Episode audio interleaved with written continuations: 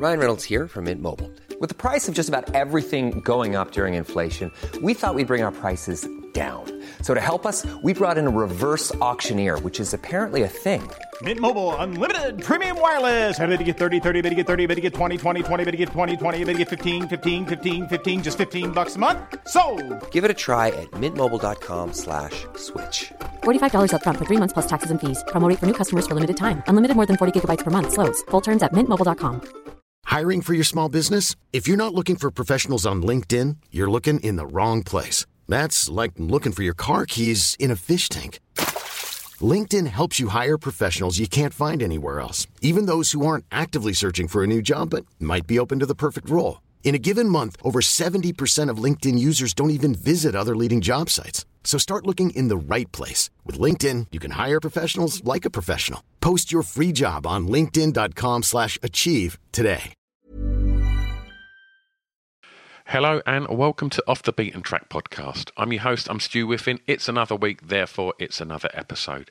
Today's episode, I speak to Max Helyer of You Me at Six. You Me at Six, who at the time of this recording have the number one album in the UK, and it's a great chat.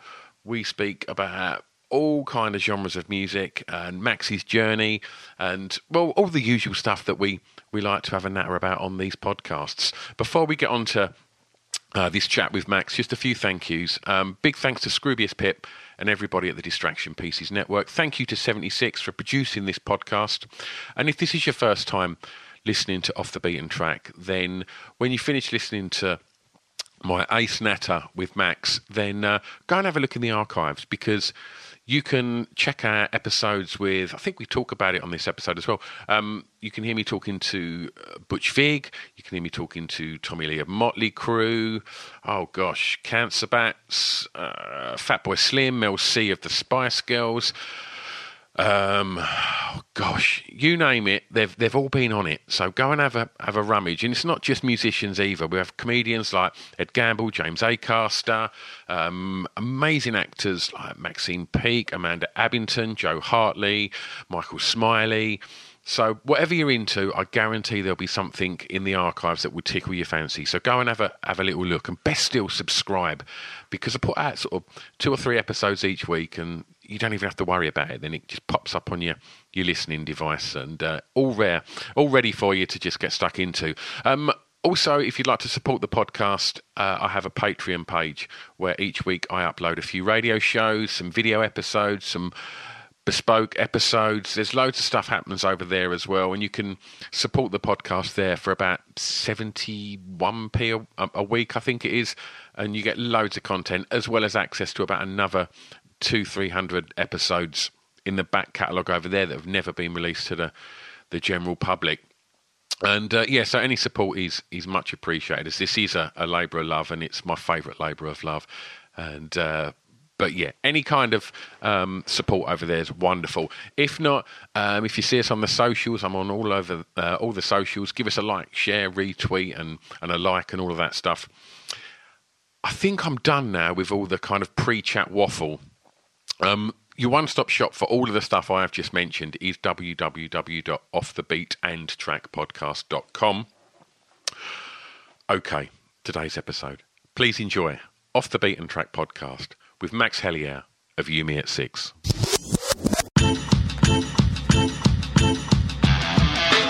It's Off the Beaten Track podcast on the Distraction Pieces Network with me, Stu Whiffen. Okay, we are recording. Joining me today via the means of Zoom, Max Helyer of uh, You Me at Six. Good morning. Morning, Stu. How you doing? I'm okay. I'm okay. We've had a we've had a quick natter while we were setting up the audio, and you've uh, you've explained to me that you've got snow and uh, we got none. So I'm a, I'm a little bit jealous. Um, we should also point out that we are recording this on the oh, what's the date today? Twenty. I do, but it's the 25th? 25th, the 25th of January. Um, so for most of us, we're you know we're, we're dealing with the, the, the freezing cold and uh, and and more lockdown. Um, Max, you're dealing with currently having a number one album. Yeah, it was um, on Friday. It got announced that our new record, Sucker Punch, went to number one, which is uh, obviously something that we're all over the moon about. And, you know, I, I think it didn't really sink in. I think it took a few days for it to really kick in that it's happened. You know, and over the moon, and just grateful for the fans and everybody who's been able to go out and buy the record and support us. And, you know, which has definitely been a difficult time for a lot of musicians, anybody in the entertainment industry. It's been a real difficult time not being able to kind of go out and do what you love, which is for us is playing gigs. That's our bread and butter. Sure. And you know, the same could be said for anybody who's an actor who works in the theatre. You know, anybody in the entertainment industry. We've had a big part of our lives taken away from us. But you know, I always try and turn the negative into a positive. And um, you know, this is a massive positive for us right now. And you, me, at six to get a, another number one album. So you know, forever grateful for everybody who picked it up. Wonderful. So were the celebrations like Zoom celebrations? They were Zoom celebrations, yeah. So, oh, um, man. you know, I think I think we've all adapted to the world of Zoom right now, and just, you know, we've embraced it. You know, at the end of the day, we want to make sure we're doing our part. You know, as you know, as public figures, you know, to fans and having a lot of eyes on us it would be terrible for us to go and be like, oh yeah, we'll just we'll meet up anyway. We'll go to somebody's house and have a house party. We're here to yeah. set the example, you know, lead by how we should be doing. And for us, yeah. you know, we can have a number one album, but it doesn't mean that we have to go and do that. We when yeah, we released the record the Friday before, we did a Zoom party for the release of the record, and then you know the following Friday, you know, we are celebrating having a number one. So there was definitely a lot more drinks involved this Friday than the following Friday. Um, somehow I managed to escape a hangover, and I was constantly drinking espresso martinis all night long. So God knows how I've done that. Um, and my partner was awfully jealous of me because she sat there and was asleep all day with a terrible hangover. So wonderful.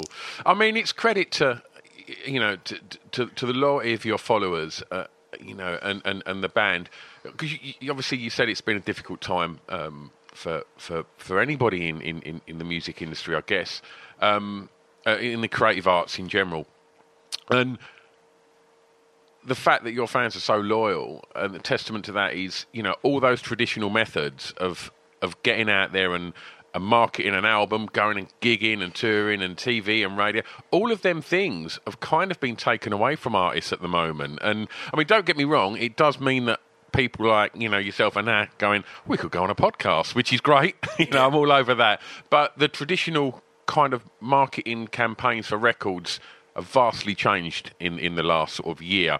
And I think you know the fact that you've released this record, it's gone straight to number one, is just testament to to the loyalty of your fans. Well, thank you very much to the fans who've picked up, you know, and the best way I can look at this, right, Stu, is, you know, if we didn't evolve and change, we'd still be cavemen sitting in caves. So there's, you know, some great things that we can take away from this, like we're saying, you know, our fans being loyal, going out and buying the records. You know, we, we don't have the in-store shows, we don't have the gigs we're playing. We we haven't been able to go and do the luxury of going on TVs, but you know, we are sitting here doing a podcast today, which has been fantastic, and I think a lot more involvement, and everybody's kind of kept up with the times. And I think lockdowns really enhanced things to move faster than they were going to, but I think that was going to be the course that was going to go on anyway. So we can sit here and go, well, we've taken some of the old methods, and you know, like I said, forever grateful for the fans and our fan base, our families, our friends, you know, our peers who've spoke about the record over the last week, over the last few months since we've announced it. You know, doing it that way, kind of keeping that traditional method of, like you said, buying records is a heart, the heart of like what we do. And you know, streaming is great as well, but what really gives a band more option and opportunity to be successful is going up and picking a, a, record, being like, I support the band. You know, I I do that quite a lot myself. I go and buy vinyls. If I really love a record, I go out and buy it because I know that's going to go and support the band in somewhat way or form. So that's really, you know, for me, a core foundation. But it's great to evolve. It's great to change. You know, why why would you sit here and not want to push yourselves and push the boundaries in new areas because that's how you learn. And I think you've even seen it with live shows over the last year with the lockdown shows going on. I have a few friends who have worked on some great stuff. You know, they did the Dermot Kennedy gig at the uh, National History Museum. They worked on the the Dua Lipa live stream. And I'm sitting there and I spoke to my friends about it and being like, how how do you know what you're doing here? What's going on? They're like, we don't. We're just putting us ourselves into it, and by doing it, that's how we learn because we don't have shows, but people want to see live music still, whatever format. I think it's that that, that it, it, strips it back to that that I've said this a few times on this podcast now, but it does it takes it back and strips it down to that punk ethos of like, right, what have I got at my disposal? What can I do? Right, let's just have a go. Let's see what we can do with what we've got. And I just love that mentality of just when all of the things you're used to are taken away from you, it does go back to that very punk ethos of DIY. What have we got? Yeah, no, and I think that's the core base of anything that's successful. When you are sitting there and a lot of things are taken away from you, that punk ethos does bleed through everywhere. And you go, yeah. right, well, what can we do? What's the what? You know, we've lost all of this, but what can we do to make this as successful as we want it to be? You know, mm. some people don't want to have major success. People just want to put their art out into the world. Some people want it to be the biggest thing since sliced bread whatever it is, it's that punk mentality of going, we'll do what physically we can do right now yeah. and use the tools that we have around us. And luckily, you know, we sit in an age that we can do a Zoom over a, a Zoom call podcast right now, still seeing each other. It's not like we're yeah. doing this over a phone call. You know, there's still an interaction here. And I think that's pushing the boundaries. And I think more and more people, you know, as myself as a musician, my partner loves listening to podcasts. So I'm sitting yeah. here and I'm listening to more podcasts than I've ever done before. But it's great because I'm learning, and you can find out so much more information out there, you know, and seeing how people are doing things differently. And you kind of take a little bit from that. You go, oh, that's really good. I like what they're doing there. And oh, I didn't think that was so good, but oh, I've seen it on this podcast and they've done it like yeah. this. So you kind of just, you're self teaching yourself, you know, and I think we're yeah, lucky absolutely. that we've, we've got platforms to do that. Max, like t- 10 months ago, I'd never recorded a, a, podcast over over a laptop. I'd, I'd, you know, I'd got my studio. I'd get people down to the studio. I'd sit face to face, and and I'd do it like that. And when we went into lockdown, that was taken away from me. So you know, to to go back to that kind of punk ethos of like, right, well, what have I got? This thing called Zoom. Right, let's have a look at this. And oh my god, you know, if I knew anything about Zoom, a few months prior to that, I would have definitely have bought shares in it. And, yeah. Uh, because oh mate, I mean it's it's completely changed. It's it's it's completely changed the way that I approach podcasting.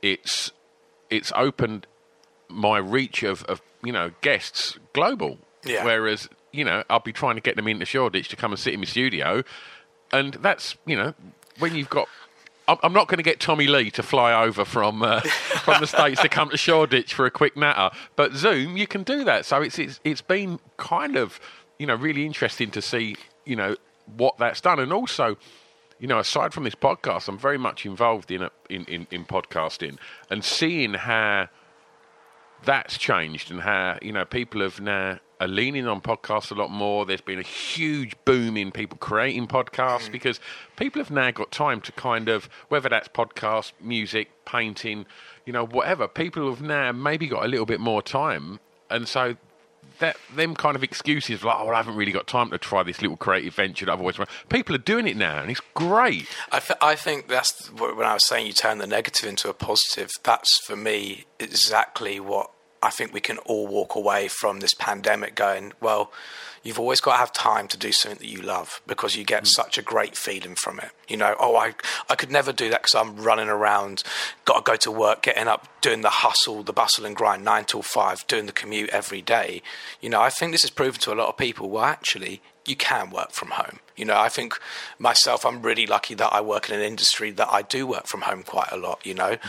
And there has been times that I would go to a studio I'll travel into London or I'll be in LA or I'll be anywhere in the world and I'm like, let's get into a studio. But I can sit here in my own house now with somebody in LA and think, well, I can do that over the computer and we're recording it and I can send it back and forth really quick time. And I can also do things my way as well by being on the computer and I can put my own imprint onto a writing session. But the great thing is we're cutting down the carbon. You know, we're cutting down our carbon footprint of moving forward. And I think yeah.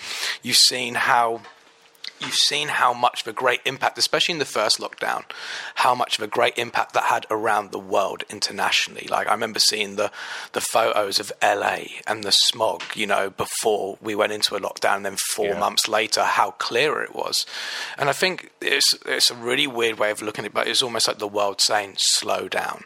reevaluate. It like a little system restore. It did, hmm. Max. And like my wife literally said to me a couple of days ago, we're, we're so used to not seeing airplanes in the sky now. Yeah. Um, you know, I'm used to because I'm near Heathrow. So, but the the amount of planes that have been cut down, I, I can sit here. I'm literally looking out my window right now, in my studio, and before there'll be a plane every ten minutes. I could see Yeah. flying over, and at the moment it's maybe every hour and a half, two hours. You know, Yeah. maybe, and it's just. I think, you know, obviously I feel for that sector, you know, because no matter what, this is going to affect everybody moving forward. And it's really difficult to see, but we've got to try and do our part, you know, and, you know, even for like, you know, I talk to people that we work with and they'd be like, oh, you know, I'd get on a plane to go and do meetings in Australia and I'd be flying back two days later. And they're like, the world that we live in now, we don't have to do that, you know, so it's, I just think it's a personally, I've turned the negative into that positive and being like, we're doing the right thing moving forward, and we're kind of being more conscious about what we're doing and how we approach our everyday lives now. so many things. Uh, again, like once this is finished, you know, and uh, like the, the the pandemic, and we go back to you know a world that we was probably more used to 10, 11 months ago. I, I'd be in no rush to to start sort of doing podcasts in a room where I have to get on a train, go into London, and, and, and lose a whole day for an hour's chat. Whereas I can have five chats in a day, sitting sitting where I am now via Zoom. And I think, you know, meetings and stuff, like you say, flying to Australia for a meeting, it's I think people realise that Zoom's, it can be done there. And it's like, you know, people have adapted now. And I think it's going to reshape so many things. And the, and the other thing that I hope that we, we draw from this is that how much we appreciate connecting with other humans and just walking down the street now, you know, in where I live, you know, in Essex, if, if if somebody starts talking to you that you don't know walking down the street, you're a little bit kind of worried. it's, that, it's that anxiousness, isn't it? I think there's a lot of anxiety actually going to go back into the real world where Yeah. people are going to connect again. But I, like you, I, where in my local area, if I stop and talk to somebody, I've got my mask on, I'm two meters away, and you know, I think once the vaccine's properly rolled out across the country and we're into a position that we can start being allowed back out into the new normal. You know, I'm not going to say it's the normal. I think it's going to become the new normal. There's going to be 100%. things that change and people will look at things in different ways. But I try and interact with people because I think it's good for the mind to kind of start building yourself back up again on a, a human base 100%. because the world that I live in is gigs and it's so many people and environments. So I've got my cat joining me to come say hello and s- smell my microphone, special guest Bella. Um, so, you know. Max, I agree. I, I, I run a live music venue uh, Yeah. that's been shut for, for eleven months now, and and it's it's heartbreaking. And, and I'm used, you know, that that venue is a is a is an alternative club night every Friday and Saturday, and I'm used to interacting with hundreds and hundreds of people every weekend, and I've done for nearly thirty years now.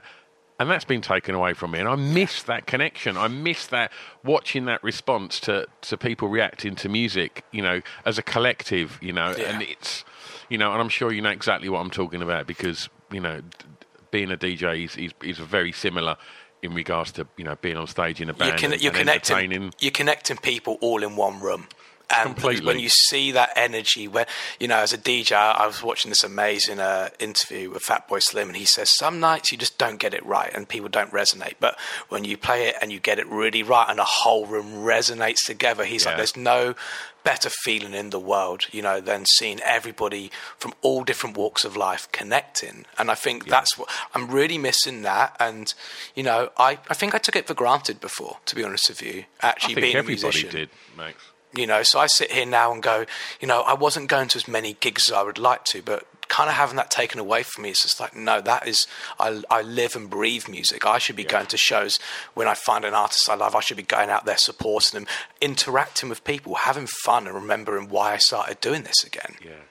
Well, I, I hope that you know everybody's going to kind of have that approach to, to coming out of this situation and and you know enjoy that you know that connection with humans now that like you say that we may have all taken for granted and and you know and if you do see someone because when I'm out running now and I, I see someone across the other side of the road.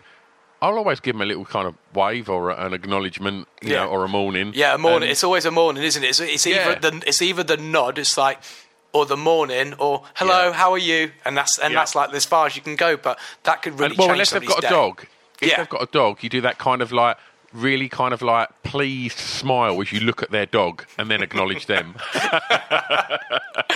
Too true. Um, Max, should we talk records? Yeah, we should definitely talk records. Let's do it. Okay, track one. The song with the greatest ever intro, please. The song with the greatest ever intro, in my humble opinion, was Pink Floyd, Money. And as a young whippersnapper when I was growing up, you know, I remember being in my dad's car and he would always take me to football practice. And after, I swear, after every football game that I played on the weekend, he would just crank up Pink Floyd Money. And he would also, this is one of the greatest intros of all time. And i mean it was like excruciatingly loud in the car. Like you can hear the cashier breaking windows in other places. Yeah. and when it drops you're just like with the bass line and it all kicks in and like the tremolo guitar wow wow wow. It's just like it just reminded me of such a great point in my life where you know, I didn't realize music was going to become my life, you know, but I remember sitting there having fond memories of it. And as getting older and older with time, I started appreciating great music, you know, started to go, and, uh, go through the CD collection of my family and, you know, stumbling across Pink Floyd again at an age that I appreciated it more because when you're younger, you're like, oh, I just want to listen to the radio. I want to listen to Top 40, which is, you know, I still like Top 40 radio. I've got quite a wide collection of, you know, eclectic taste of music but there was just something about this record, and I think that's why it's one of the best-selling albums of all time because it left such an impact on people. Still today, you could play this record to, you know, maybe a seven, eight-year-old, and they might connect with it in some way, and they might not realize it there and then, but you know, years down the line, maybe when they're 18 or maybe when they're 25, whatever age they get to, they might be able to go back and listen to it and be like, oh, I really appreciate that. I just think for an intro, greatest intro of all time, like you don't hear stuff like that anymore. I think Right. I think music's kind of evolved so much, you know, that you don't get these fantastic epic intros anymore. Life is full of what ifs. Some awesome, like what if AI could fold your laundry? And some, well, less awesome, like what if you have unexpected medical costs? United Healthcare can help get you covered with Health Protector Guard fixed indemnity insurance plans. They supplement your primary plan to help you manage out of pocket costs. No deductibles, no enrollment periods, and especially no more what ifs. Visit uh1.com to find the Health Protector Guard plan for you. Hiring for your small business? If you're not looking for professionals on LinkedIn, you're looking in the wrong place. That's like looking for your car keys in a fish tank. LinkedIn helps you hire professionals you can't find anywhere else, even those who aren't actively searching for a new job but might be open to the perfect role. In a given month, over 70% of LinkedIn users don't even visit other leading job sites. So start looking in the right place. With LinkedIn, you can hire professionals like a professional. Post your free job on linkedin.com slash achieve today. Millions of people have lost weight with personalized plans from Noom, like Evan, who can't stand salads and still lost 50 pounds. Salads, generally, for most people, are the easy button, right? For me, that wasn't an option. I never really was a salad guy. That's just not who I am. But Noom worked for me. Get your personalized plan today at Noom.com. Real Noom user compensated to provide their story. In four weeks, the typical Noom user can expect to lose one to two pounds per week. Individual results may vary. Well, I mean, you've just led me perfectly into the, the question I want to ask you, and I and I ask all guests this, and that, that are musicians, and and it couldn't be more tailored to yourself at the moment, um, because I'm interested. Things like money, and, and, and if we look at Pink Floyd as a, as a great example, um, you know, stuff like "Wish You Were Here," uh, uh, any, anything, "Comfortably Numb," all of these songs have got these epic drawn out intros that if they were released as singles today would never get on the radio. Would never get on the radio. Um, and so what i'm really interested in is because looking at obviously when music was made then even like you know the, the, the early recordings um, that you were doing as a band uh, in, in Umi X, how as the world has evolved and the way that people listen to music, and if we look at radio play as well being a factor in that, has that changed over the years how you approach an intro when you're songwriting? Yes and no to a certain uh, to a certain level. Um, you know, obviously, the world of music that we live in now, I'm definitely conscious of it, and I think for the you know for the last four or five years, I remember we worked with a great record executive A and R guy called Korda Marshall, and he signed like Muse and Alt J, and he's really done the rounds in the UK, and he's really well known in the industry. And you know, I always just remember to, talking to him, and this was, must be five years ago. And he's like, "People, it's just nowism. Everybody just wants everything now, short, quick." In and out. You know, people their attention spans have dropped compared to, and not in a bad way, but I think the way we consume now more than evolving. We have evolved again. Like like I go back to saying, if we'd be cavemen still in a cave if we haven't evolved, and you know, I think I totally agree with that. Sometimes for the song, you don't need a massive intro, but sometimes as a as a creative output, you know, it shouldn't always. I don't sit there and think about, oh, is that going to get on the radio? Because there are sometimes I sit there and go, I've written a great song, and it's like, oh, this could be a radio song. So I kind of tailor it to mind. But the first song on our new record, you know, Sucker Punch, and the song's called "Nice to Me." I remember, I remember writing it in the studio room I have in my house, and I was just sitting there thinking about some of my favorite artists, but not even artists. I was sitting there going, favorite directors like Guy Ritchie and what would, how they would approach maybe some of their soundtracks and how they look at their films. So I'm sitting there kind of tailoring to also my personal need as a creative artist, putting out art into the world that I think is a representation of me. So I would do some longer intros. I think some musical instrumentation parts are really nice to showcase that you can do that and I think it is important to still, I think anyway, from my side and for the rest of the Me at Six guys, is showing off what we're about. It's not about jumping on the trends, so to say. It's about I don't want to be a sheep, you know. I want to be, I want to be ahead of the pack, you know. And sometimes being ahead of the pack is just doing what's right for you, you know, and not listening to anybody else. So I think there's still a need for intros because there are lots of music fans out there across the world. If it, you know, top 40 is great, modern music is great, don't get me wrong, but there's still, that's not just music. The music pool is so much bigger than that, that, you know, you can connect with different fans of music by maybe just a little bit out of your comfort zone and a little bit outside your box. And, I think really for me, that's I wouldn't if I write a song and I'm like this would do an amazing intro. You can do some long extended thing, then go for it because at the end of the day, you can always record it and you can cut it down. But if you don't record it, you don't have the option at all. Absolutely, absolutely. Well answered, Max. Um, track two, the first song you remember hearing that had an emotional impact on you, please. Oh, the first song. It was, for me as a guitar player, you know, being in the 90s was, you know, Nirvana smells like Teen Spirit. And I remember finally when you got cable TV and you're like so excited as a youngster scrolling through, oh God, all the music channels, all these channels and all that. And I stumbled onto Kerrang and, you know, I think it was Metallica 1 was ending because it's such a long, epic video.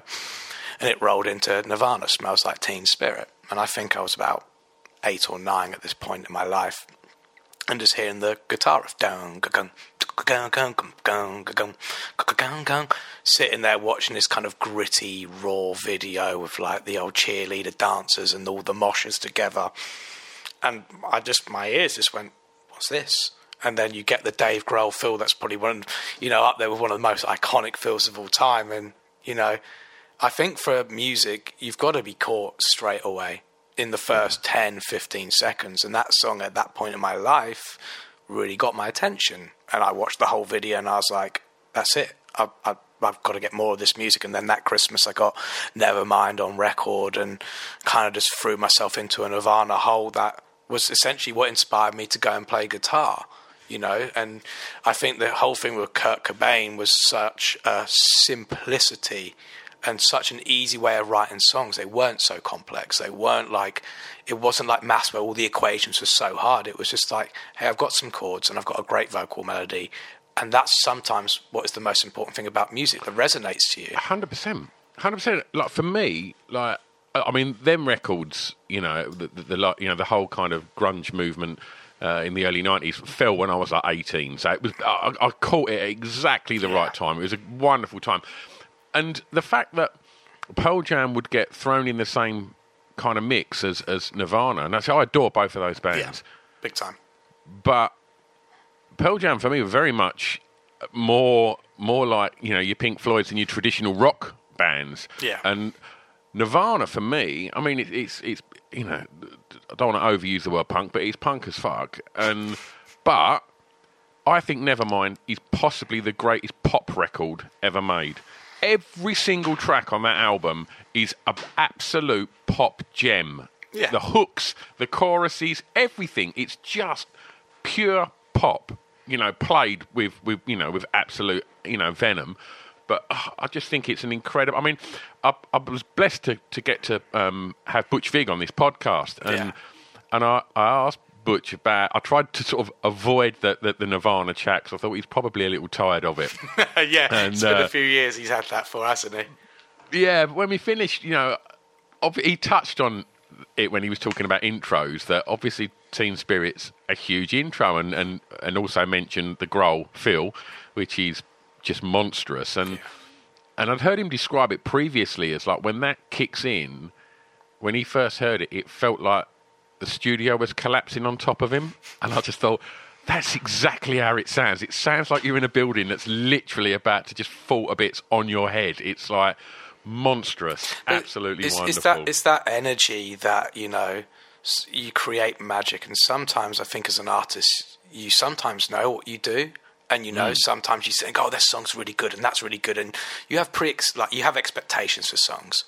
And I actually think the greatest songs are the songs you don't have any expectation of, and they come out of nowhere. You've got this song, you sit and go, "Yeah, it's all right." It doesn't really do because you're an artist. You're always critiquing your work, and you always think you you know but actually the people that are outside the world, that are outside your four walls and hear it for the first time go, that's when you see the reaction. And I think that's, especially with Nevermind and this song especially, it ripped down the houses of everybody. Like you were saying, it, you know, it is a rock record, but it was a rock pop record without trying to be a popular record. Yeah. Because it knocked it knocked everybody. What at that time, like you know, obviously the grunge movement was like you're saying, Pearl Jam. You had Soundgarden. You had so many great artists coming out, but it took out hip hop music. You know, you had bands like the Beastie Boys, and you had like you know Jay Z coming through, all that kind of just that beginning to bubble. And then they saw Nirvana. They're like, "Well, we got to step back. Like, there's we can't contend with this." And you saw the eruption. It's like dominoes. Everywhere it went, it just like bonk, bonk, bonk, bonk, bonk. It just knocked everybody out. And you, that's a special thing. And I think that's why you know when I heard this song, it must be 97, 98, You know, because I'm a little bit younger it instantly resonated with me. And it was mm. like after Kurt Cobain passed away. And it's even that fact that, you know, their music hasn't been able to carry on. You know, obviously Dave's gone off and done Foo Fighters and Chris has still played a bit of bass and Pat Smear's now in Foos as well. The fact that their music is still here and people still, you know, I think you can talk about it in modern day music of like trap artists. You know, you've got people like Travis Scott who pay a nod to Kurt Cobain because it still has a, a resonating effect on them. And, Completely. You know, I think that's the same reason why I've chosen Pink Floyd is because these artists, you know, my taste of music has changed, but I can still go listen to Pink Floyd. I can still go and listen to Nirvana, and I don't cringe myself out because I'm not going, oh, I can't believe I listened to that. It's like, no, this is, this is still now after 20, 30, 40 years. I still want to listen to it. It's timeless. And I think as any artist, what you're trying to create is something as a timeless piece of music or art, whatever you do. And sometimes you can strike really well and get that without realizing it. And I think those first two songs I've spoken about really do that. Hundred percent. What's the song that reminds you of your time at school, please, Max? when uh, when we're talking about this, and I was kind of going back to when I I'm thinking about like that transition between primary school and going into secondary school, and I remember going to the school discos, and this song was popping, and it's uh it's Bomfunk and Styler with uh, well it's Bomfunk MC's Freestyler, and That's a tune, mate. it's, it's still it's still a tune. I, I when when we were talking about it, I went back and listened to this song, and I still smile when I hear this song because it reminds me of good times. Being, you know, I felt like I was probably doing the Inbetweeners dance before the Inbetweeners was coming about to this song, and I, I'm sure a lot of people did as well. But it's there's something about the energy of this song, like. For me, it's like the euphoric guitar kind of openness that mm. opens it up. And again, you know, for me as a guitar player, it's like get my point of interest, and that instantly got you. But then, mm. like the complete switch around of this song was like something that I'd never heard before. This is like at a mm. point when I'm talking about top 40 and maybe a style of music that I'd never really understood because I was young had broken into the top 40 and then actually allowed my listening demographic to expand a bit more as I grew older. So this song for me really is like it's a funny song because at the time it's it's a great tune, but would I kind of listen to some of the music like even break beats and jungle and garage and drum and bass? Would I listen to some of that without this song? No, I probably wouldn't, you know. So that's the greatest thing about songs when they do break the top 40 because it's a movement. And this song for me, I think you can play it to, you know, like yourself, Stu, you're saying what a tune this is. You can play it to, I'll play it. We played this song on the bus and we all have beer parties and we're all up dancing. It's just like, it brings that energy and it puts a smile on Yeah. people's face. But it's also a song that everybody can sit there and just sing the chorus and just have a laugh. Yeah. How did you find school? Um, a mixture, to be honest with you. School was for me like had a little bit of bullying in my earlier life towards me, which I, Secondary school. uh, a, a little bit in secondary school, but more in primary school, actually, to be honest with you. And I think that's kind of why I fell into the the rock world a bit as a, a bit of a misfit, to be honest with you, because of the way I was, and um, it made me just kind of go, well, whatever. It it, it grew me a harder skin, to be honest with you, and yeah, it kind of got me down a little bit at first, and I was, and I just you know remember talking to my parents and being like, "Don't worry about that." People would just say mean things. They're just doing it because they they're jealous, you know, of something or whatever goes on in their life, and you got to sit there and remember life is too short. You're going to have people that throw stuff at you like this, but the classic sticks and stones may break your bones, but words will never hurt, you know. Like, and I kind of grew up on that mentality of. It's going, well, strange though. I do find it strange, Max, because you know I've I've, I've got two daughters, uh, you know, and and um, and as much as you can tell them that, and you know, as as an adult, you know that you know that to be the case, but when you're a child, it doesn't matter how many people tell you that. It's hard to accept it, isn't it? Because you, you don't know really who you are properly, and there's so many other conflicting. You're just trying to fit in, and I think it, it's it's uh, you know. And then you said that you know you, you, you felt like a misfit, and I think it is that glorious moment when you find your tribe. And I think that's that's the that's the moment. God, sorry, I just wanted to No, no, no. I, that, I, I think it's really important because, like, even touching on what you're saying there, Stu, is at that age in life, you're experiencing things for the first time. You, you, you know, you've kind of grown up being a toddler, and then you get to you're like really your kind of younger age. Then you go to primary school, and you're learning things, and you know, things for the first time are happening, and it's quite a lot for the brain to digest at that age because it's it's when you're at such a young age, your brain is like glue. It sticks, everything sticks to you. So like even like if you're getting bullied, it sticks to you, and it has it does have an effect, you know. But I was lucky that I grew up in a family that you know forever grateful for my mum and dad, you know, always would have dinner at the table, would always sit down, would always have open conversations, would allow me to talk freely. And I think that was really important, a part of my development as uh, a kid to a young adult to an adult now that I could still sit there and like even right now I'll get on a FaceTime with my mum and dad and celebrate you know the fact we had a number one a second number one album. It's just like they I look at my family now as best mates you know. I don't look at them as mum and dad. I look at them going they're two great people that inspired me in my life and gave me such great advice throughout my journey that has made me become who I am today and sitting there remembering how I felt as a youngster, kind of having that feeling, but the encouragement as well. You know, I, I'm not saying I was constantly bullied, but there was, you know, you would have people that would pick on you, you know, because they thought you were an easy target, you know, so you can kind of take it a little bit. But the misfit thing for me was just like I found something that I loved at a really early age. And I remember sitting there watching my sister play piano, and I remember in primary school they came around with the instruments, and I was like, guitar, guitar, guitar, because it was like all around that time when I was listening to Nirvana and being like, that's resonated with me. Now I'm seeing that's the instrument they brought into school, and it took me four years to get there. You know, my mum and dad were like, well, we, you know, it's either football or music, and you've got to decide what you want to do.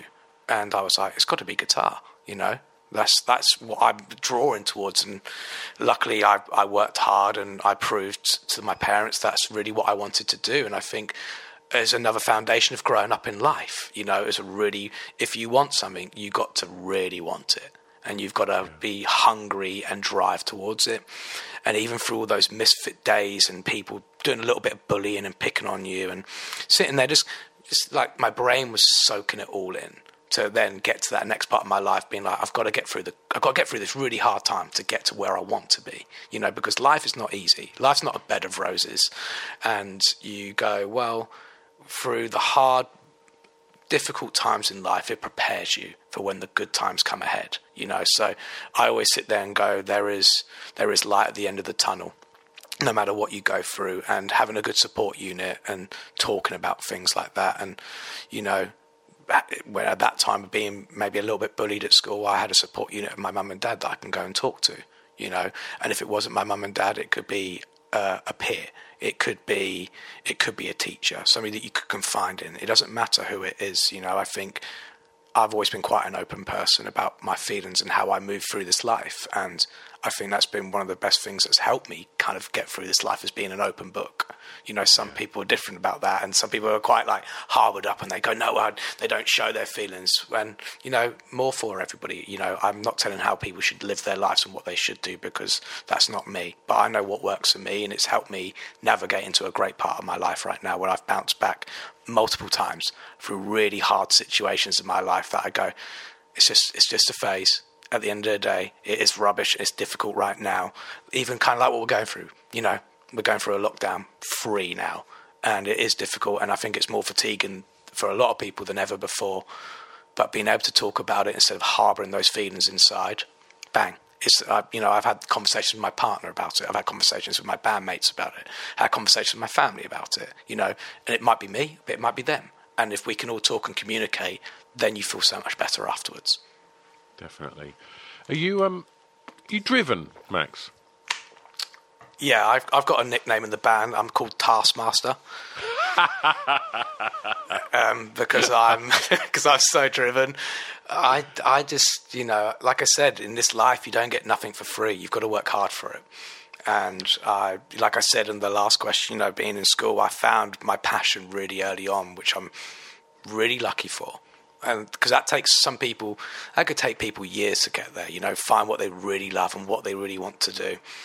And it makes me hungry every day that i wake up and i want to be better and i want to strive to be better. And you know if that's in my way how i am as a human being or how i am with writing songs you know just my general motion through life is i'm a driven person. I want to be the biggest and best version of myself possible because if I'm the best version of me, Max Helyer, then I can be the best version for other people and be a support unit for them and be there when they need you the most, you know. And there's been times when I've been beaten down and I've seen my friends be the best versions of themselves to allow them to allow other people to be the best versions of themselves as well.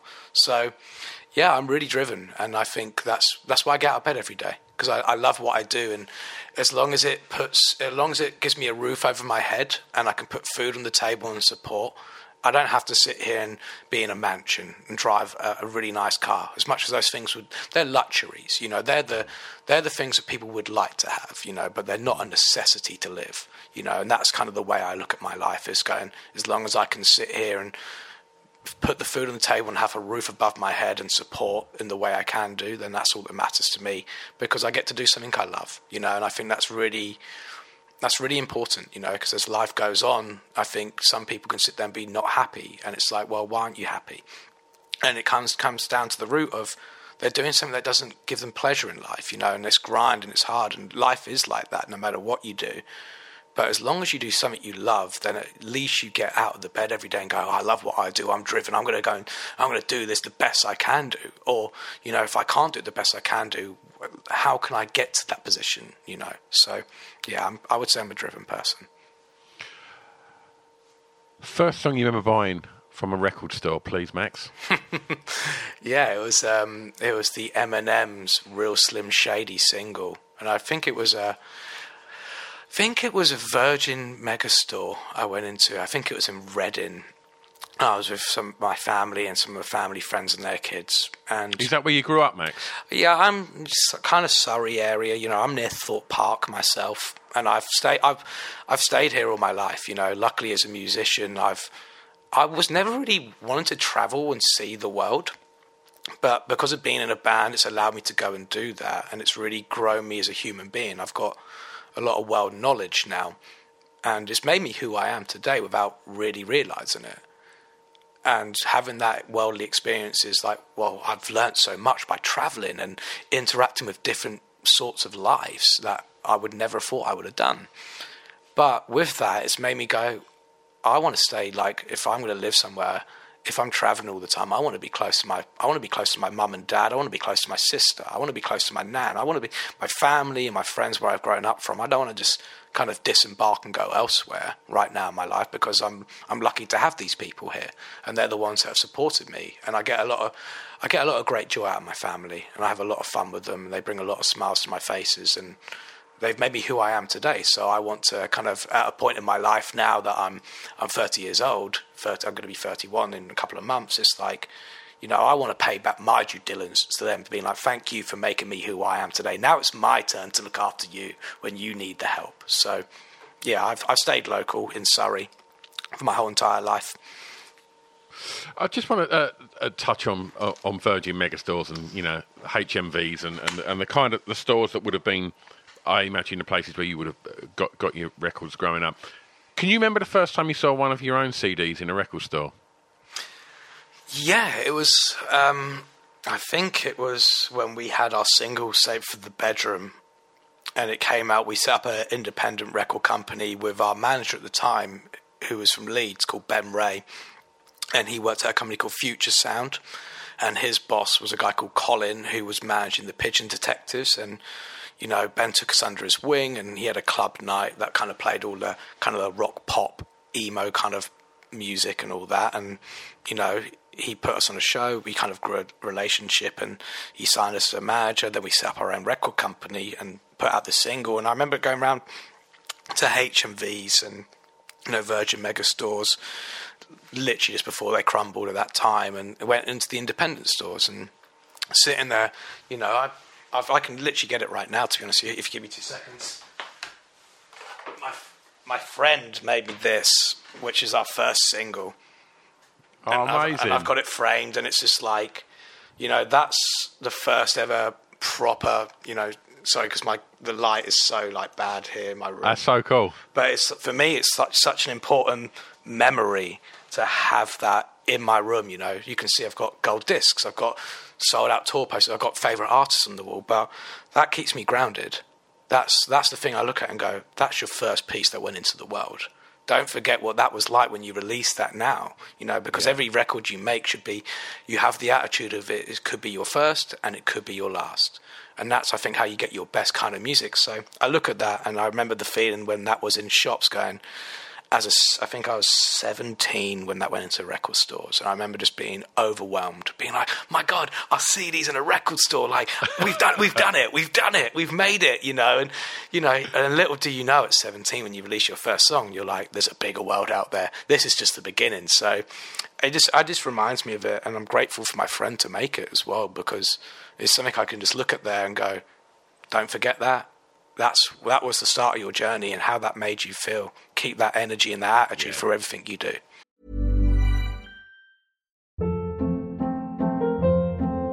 Hold up. What was that? Boring. No flavor. That was as bad as those leftovers you ate all week. Keke Palmer here, and it's time to say hello to something fresh and guilt-free. Hello Fresh. Jazz up dinner with pecan-crusted chicken or garlic butter shrimp scampi. Now that's music to my mouth. Hello Fresh. Let's get this dinner party started. Discover all the delicious possibilities at HelloFresh.com. Hey, it's Paige DeSorbo from Giggly Squad. High quality fashion without the price tag? Say hello to Quince. I'm snagging high end essentials like cozy cashmere sweaters, sleek leather jackets, fine jewelry, and so much more. With Quince being 50 to 80% less than similar brands and they partner with factories that prioritize safe ethical and responsible manufacturing i love that Luxury quality within reach. Go to quince.com slash style to get free shipping and 365 day returns on your next order. Quince.com slash style. It's the Kia Summer Sticker Sales Event, so give your friends something to look at, like a B&B with an ocean view, an endless field of wildflowers, or a sunset that needs no filter. Make this a summer to share and save with a capable Kia SUV or powerful sedan. See your local Kia dealer or visit kia.com to learn more. Kia, movement that inspires. Call 800 334 Kia for details. Always drive safely. Sale applies to purchase of specially tagged 2024 vehicles only. Quantities are limited. Must take delivery by 7824. Brilliant. Well, let's move forward a little bit now for track five. I'm going to ask you the song that soundtrack your year's clubbing, please, Max. yeah, this is, um, you know, uh, this is a good one. I, this made me smile and actually made me think what would be that song. And I think at a time with me and my friends, you know, that were going clubbing, just living outside London, and I had a bit of a fake ID that wasn't fake, but you know, I got away with. I had a lot of friends that went to Fabric, you know, in London, and being like the big, the the last Friday of the month or the first Friday of the month, and everybody would go and have a bit of fun without saying too much. And I remember it was at a time where this band from Australia, and everybody was listening to drum and bass and like MC Skibadee and like DJ like like like Hazard and all that coming back from the raves, and obviously being a, from a bit more of a a band kind of side of things, you know, I was kind of drawn to more artists like The Prodigy, you know, and that kind of they brought that kind of club rave scene but they still had a band behind it. And at the time that I was started to go to clubs and bars was Pendulum, you know. And I remember this song Tarantula coming out, and just seeing the wave of people that came from a musical background that did like playing instruments and came from a bit of a, a rock bandy background that did also like dance music, you know, electronic music. This band Pendulum just hit the sweet spot out of nowhere and it just kind of came as a massive wave that every time I was going to my local clubs in Kingston at this time, you know, it was sitting there, and this song would get played, and everybody would just be skanking and dancing and throwing moves, and it was just like it had the right amount of everything for me. And I think I, I couldn't agree more. You know, and like it's just I sit here now, and I still I still take influence from Pendulum now to this day. I think I think it felt I think the Prodigy were maybe on a on a hiatus for a bit, I think, mm-hmm. and and it felt that they just happened at the right time. I think there was, I think Shikari were messing around with electronic stuff as well at that point, and yeah. it just seemed to just tie in with that. It felt like it for me as, as you know, who, who was playing these records in in rock clubs as soon as that. Am I right in thinking the Pendulum remix Voodoo People? They did, yeah. That and that's yeah. how I. That's I think that's how I really got into Pendulum because yeah. it was that, you know, that big special record that Pendulum made with all their greatest hits on it and mm. the remixes and that mm. Voodoo mm. remix was just like Huge. it just slapped, didn't it? And I remember sitting going, "What the, what the hell is this?" and then just kind of going, all right, cool. And then you start connecting and go, that's pendulum. And then you hear it in the clubs yeah. and you hear it in the bars and you're going, there's something going on here. You know, like you were saying, like Shikari are, are friends of ours that I've looked up to, you know, because I remember, you know, when they released their first record, Take to the Skies, you know, we've been playing local shows with them. It was like, oh, we're playing with Shikari, unbelievable. We got there, you know, we're playing with this amazing, amazing band that's representing the UK scene. And they were really unique because there was nobody else like them in the UK. And like, and, and you've also got to think their warm up as well. Like they'd, they'd always have Sam DJ or Pete X like DJing drum and bass. Yeah, and it was like I just thought that was really forward thinking. Well, it's just breaking again. It's like I think uh, really ahead of their game. They were John, mm. they were genre mashing before genre mashing was a cool thing, mm. and you know, not staying in their lane, taking influences and bringing communities together. If you're from a dance electronic world and if you're from a rock world, let's just put them both together. And mm. like you were saying, the Prodigy was like a big a big factor of that. You know, being on hiatus or not being around at that period in time as much, but I knew about it. You know, I mm. knew about all their great songs and sitting being like, yeah, this is great. It was like they mashed great stuff together, but they brought that kind of misfit attitude to it as well that yeah. resonated with so many people. And it's just like watching that development and over the years stuff has evolved. Pendulum became that. You know, for club goers that were rockers as well. And Yeah. same as Shikari, Absolutely. you know. So it's, it's you know, I, like I said, I still take influence from Pendulum. I think Rob Swire is one of, he's a very great songwriter. And it's amazing to watch what he's done over his career to be like, you could come from this kind of electronical rock background and write songs with a band, but hey, doesn't mean you can't go and write Rude Boy for Rihanna and become a global smash songwriter. No way, he Yeah. wrote that. He wrote Rude Boy by Rihanna, yeah. So he's part of Wow. that. So like, you know, that I think that for me is, you know, people will know me as Max Helyer from the rock band You Me at Six, but you know, I'm I'm songwriting. I'm I'm I'm just a songwriter. I'm a guy that likes to make music, and I have a great time making music in You Me at Six. But the world is bigger, and I've got a lot more different styles of music that I like. That you know, I was lucky to write a song with one of my friends called Jack, and he's he's an artist known by VC Pines and he's a bit more R and B soul kind of like kind of groove based. And I'm into that. And my friend was drumming for him. He's like, "You guys should connect in a room together." And then you know, fast forward like seven, eight months time, we've got into a studio together, and we've and I've written one of his songs for him with him. You know, being part of that creative experience outside of my world.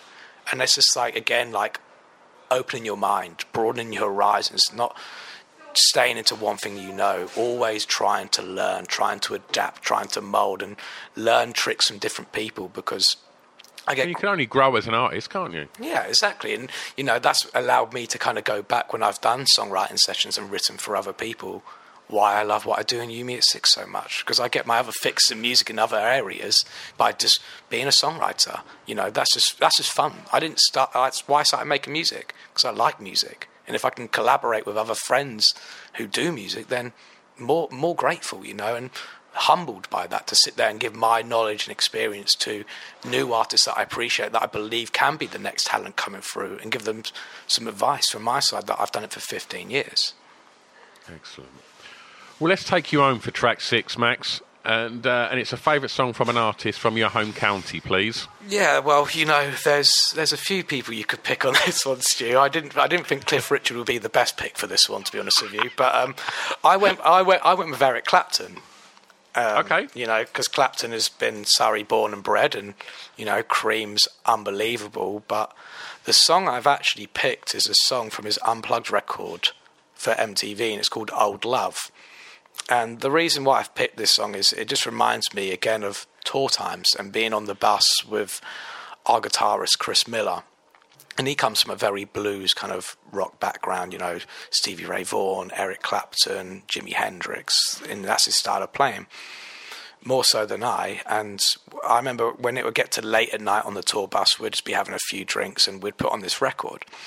And this was the song that always resonated with me, you know, just sitting there and it became a song that we'd play in soundcheck together just on guitar. And it just, it's just such a beautiful song, and especially this rendition of it as well from the unplugged CD. It's just like, I love the fact it's so lounge, but you can hear some of the imperfections as well, like as a musician should be. It's not, it's not all gridded, it's not all robotic. You can hear the natural playing of a musician on this record. And I take great inspiration from that because some of the best things are some of the finest mistakes that kind of just add to the human touch of things. But this song is, you know, just reminds me of late nights on the road, sitting there with a beer in hand, kind of reflecting after a night show. And it's one that I reflect with our with one of my fellow bandmates, you know, Chris, and sit there and always brings a smile onto our face. Oh, I just want to um, ask you another question before we get on to your, your final track. Um, you, you, you mentioned earlier that you, you know, your memory of hearing Floyd's Money was in a car uh, with your dad, and, you, and and you've just mentioned there, you know, Clapton and, and, and you know, previous you know previous generations of music, I guess that you know always find their way through uh, in, into modern music. Growing up, aside from that kind of you know journeys in the car, was there was there music on at home growing up? Yeah, there, there was definitely music on at home. My mum and dad had a vinyl player that kind of got put away because the needle broke after a certain amount of time, and they just never upgraded. And they had a CD player. And you know, music in my household is again maybe why the reason I have such a broad taste is because of my mum and dad. You know, my dad was like into stuff like Hawkwind and like Emerson, Lake and Palmer, David Bowie, you know, then, but he would go into areas like George Benson and like Miles Davis and like kind of jazz stuff. So he had like this rock kind of experimental side, and then that led into jazz. And my mum was like the Beach Boys and Elton John and stuff like that. And, you know, then there was middle grounds of like the police. And so I had like really wide, widespread of like music going on in my house. And then even when I was growing up, when I was blasting like Nirvana and Metallica in my bedroom, on the other side of the house is my sister who was blasting Justin Timberlake and the Neptunes and like Nelly Furtado. So I'm sitting there being like, turn that crap off, turn that crap off, you know. And I'm sitting there blasting Metallica, which he's probably saying, turn that crap off too. Is I actually look back now and go, I've all that music has kind of bled into where I am now, and it's subconsciously yeah. just placed a blueprint in my in my mind of what's great music. You know, at the end of the day, and if it's got a good beat and it's got a good melody that you can sing along or hum to, that's all that matters. So yeah, I'm really grateful that I've I, I throughout my whole entire life I've had one thing I've liked, but I've always surrounded myself with lots of different people that like lots of different styles of music, and that's been you know, I'm like a sponge when it comes to music. Like I just, I'm just like, give it to me. What's that? Tell me what that is. I need to go and listen to that record. Give it to me. Oh, here's my records that you should listen to. So always do an exchange of music with, you know, even at school when I was listening to like more rock kind of pop, punk, emo kind of side of things, my my best mates in secondary school were indie heads, and they were sitting there listening to like Bloc Party and Kasabian and like all that kind of that late 2000s indie mm. movement. So I kind of I was like, well, I this sounds great. You know, I'll take a bit of Kasabian and Bloc Party, and I'll give you, you know, some brand new and Taking Back Sunday and all the things that I liked from all the record companies I supported, and just was like, that evolved me into being like, you know, even into my songwriting to be a little bit more wide scope, not being like, right, well, I, I only listen to this style of music, I'm only writing this. It's like, no, if it's good and it's got your attention, that's the most important thing. It shouldn't be judged as genre based. You know, I Absolutely. think I think genres are kind of especially now, I think genres are becoming less and less important because I think there's such a wide scope of people just like music. You just go on the internet. Definitely. If it's good, it's if, even if it's just a style, it doesn't matter. If it's a good song and it's got a good melody, that's all that matters at the end of the day. Couldn't agree more. Um, well, you've you've touched on there, um, kind of, you know, being a tastemaker and, and, and, giving your friends, you know, the stuff that you was into, like brand new and taking back Sunday and stuff. Um, for the final track, uh, I want you to be a tastemaker now, and uh, it's your opportunity uh, to influence and play DJ, Max. For track seven, a song that many may not know that you would like them to hear, please. Well, this is I've already touched on this song and this artist a little bit early in the interview. Is it's my friend Jack, who's known as VC Pines, and the song's called Cracks. And for me, it's just being part of this experience, writing this song was, you know, my first time doing this outside of You Me at Six, and it was just such for me. It just reminded me why I'm a musician because I remember just going into a room with Jack and my friend Max Smith who works at a studio called Newman Studios near me. And we're just having fun, just playing guitar, you know, as as it should be. It should just every time I walk into a room, it's always when you're on a writing session. The most important thing is a conversation. I don't go and pick up an instrument straight away. I like to sit there and have a conversation and chat and kind of get into people's headspace where they are at that time in their life or you know what they're feeling, what they're trying to create, where where they want to take their sound. And I'm lucky with Jack that he's just somebody I connect with, you know, straight away from meeting him once or twice and then getting into a room with him as a musician was just like, wow, this guy's got, he's got an unbelievable voice. I think, you know, the only way I can describe it, he's got the male version of Amy Winehouse's voice. He's got such, he's got, it's unbelievable. I've never heard a vocalist like him, to be honest with you. And watching him sing, he's pretty much pitch perfect. I've never really seen him make a bum note. And I'm sitting going, wow, you've got some real pipes here. And that became like the center of attention of this track that we wrote called Cracks. And it was just, you know, for me, I'm seeing him grow as an artist right now. He's got a lot of mu- he's got a lot of music coming out this year, which I'm really excited about because I've heard the tracks, you know, and I'm sitting there going, you could be uh, one of these amazingly massive artists that the UK could produce soon. That's under the radar for so many people right now. And I love it when you find an artist that is under the radar and you feel like you're one of the first people there to be part of that movement because when you see them go and get massive, you're like, I was there from the days and I supported him. And more so, he's, he's a friend of mine and I'm here to support my friends, you know, and give them a platform, give them a, an audience, you know, and I'm lucky to do that because of the, the work we've put in in You Me at Six. There's people that look at what I listen to. Yeah. And I'm here, you know, maybe as a tastemaker like yourself, Stu, is to showcase music to people that won't know about these artists, about giving them a platform to introduce them to new fans because I remember at the start when we started You Me at Six, how difficult that was to break into new fans and find new audiences. And that for us was being on the road, playing shows with different artists and, you know, getting stuff thrown at you on stage. Yeah, it was difficult, but, you know, you broke through some of that. If you had 100 people throwing stuff at you, if 10 people liked it, it was worth it because you've converted people into fans. And I think, you know, right now, Jack's an amazing live musician you know, first and foremost for me. That's why when I went and saw him play at the Lexington in London, I think it's about a year and a half ago now, two years, that it just blew me away. And I was like, you surely have got to be one of these next up and coming artists that will break through this UK music scene and hopefully internationally as well because why couldn't people like this style of music? It's it's songs that you can put on in the background with your friends and not have to worry about listening to. But it's also music you can put on and listen to and really kind of dissect the songs and really just appreciate it. So, you know, for me, Jack has I think he's one of those next up and coming talents that people should be aware of and be part of early before it's too late, before you can't see him in a, in a small venue. Well, people can check it out because um, what I do, Max, I put together a Spotify playlist um, of all the tracks that we spoke about. Obviously, some You Me at Six tracks as well, yeah. and uh, and all the listeners can go and check out all the the tunes that we've chatted about today. Um, just before we start to wrap things up, Max, um, I'm just interested to know as we. Did I just call you Jack then? No, no, I, I was calling J- VC Pines is called Jack. You called right. me Max. You, I, I just, you smashed just, it. Don't thought, worry. I, thought, oh, I just thought, did I just? You said the word Jack a few times. I thought, did I just call you Jack then? anyway, um, yeah. So Max, I'm just interested to know um, as we sort of find ourselves, hopefully, on the road to better times uh, in 2021.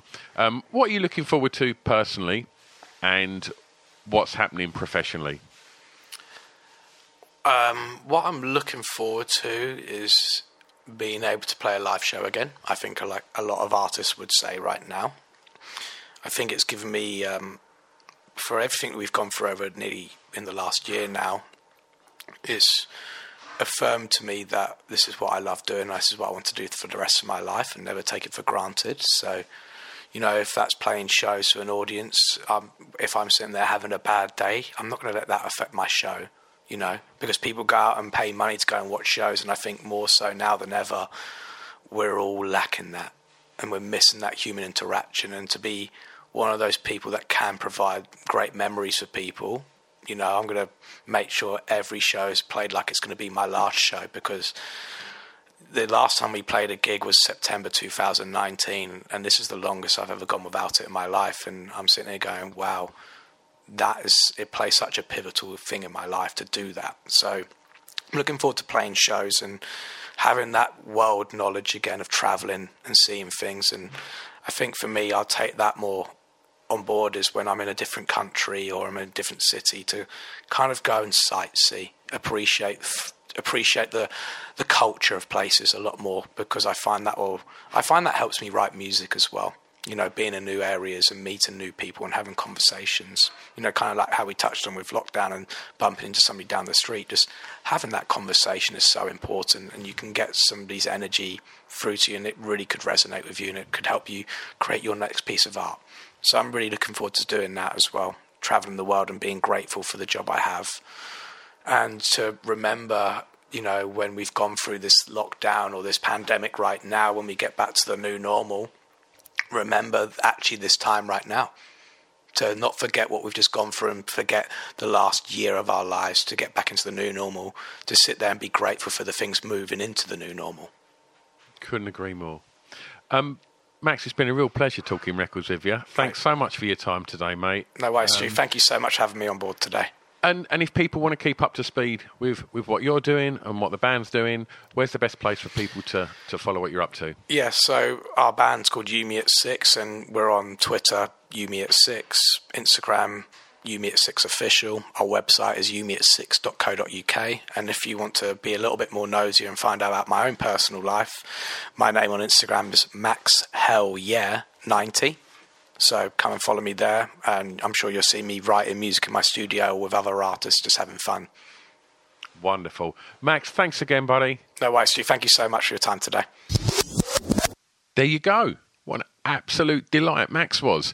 Um, I hope you've got as much joy listening to that as I did recording it. Um, just a really, really top guy. Go and uh, check out the You Me at Six record. Um, I mean, if you, you're struggling to find where it's at, it's at number one in the UK. I mean, what an achievement. Second number one album. Um, yeah, absolutely incredible. Uh, so go and check it out. It's a wonderful album. Also, over on Spotify, you can check out all of the tracks, uh, as I alluded to at the end of that chat. Um, you can listen to all the songs that, that Max has chosen and spoke about. So go and get stuck in.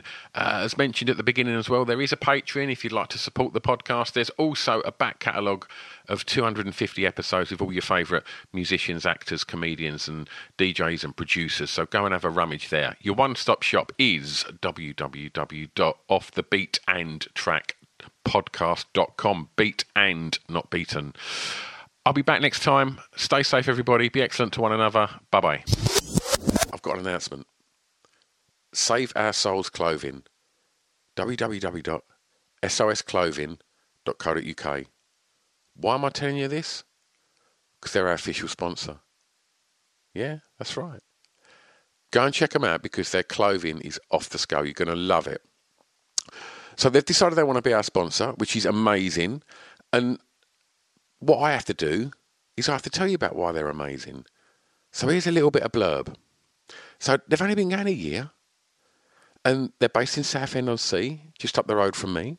They put the company together based on a, a love of tattoos and alternative music, and they've worked with some of the greatest artists around the world to produce these items of clothing that are as unique as you lot. All of the designs are printed using biodegradable, sustainable, and water-based inks. In addition to that, they only print on garments made by members of Fairwear Foundation. I mean, come on, great clothing and a conscience. Since going live in April last year, they've seen their audience grow massively and are now selling orders all across the world. And they were recognised by Cosmopolitan magazine as one of the best sustainable clothing brands alongside names such as Stella McCartney. I mean, that's quite a first year, right? So go and check them out because they've put a lot of love into supporting this podcast and I couldn't be happier. What else they've done is they've given you 15% off. So if you head over to www.sosclothing.co.uk, do a bit of shopping, see what you like, throw it in the basket, and then on the way out, put in the discount code BEAT15. B E A T 1 5, and that'll save you 15% off. Amazing, right? www.sosclothing.co.uk. Official sponsors of Off the Beaten Track podcast. It's Off the Beaten Track podcast on the Distraction Pieces Network with me, Stu Whiffen.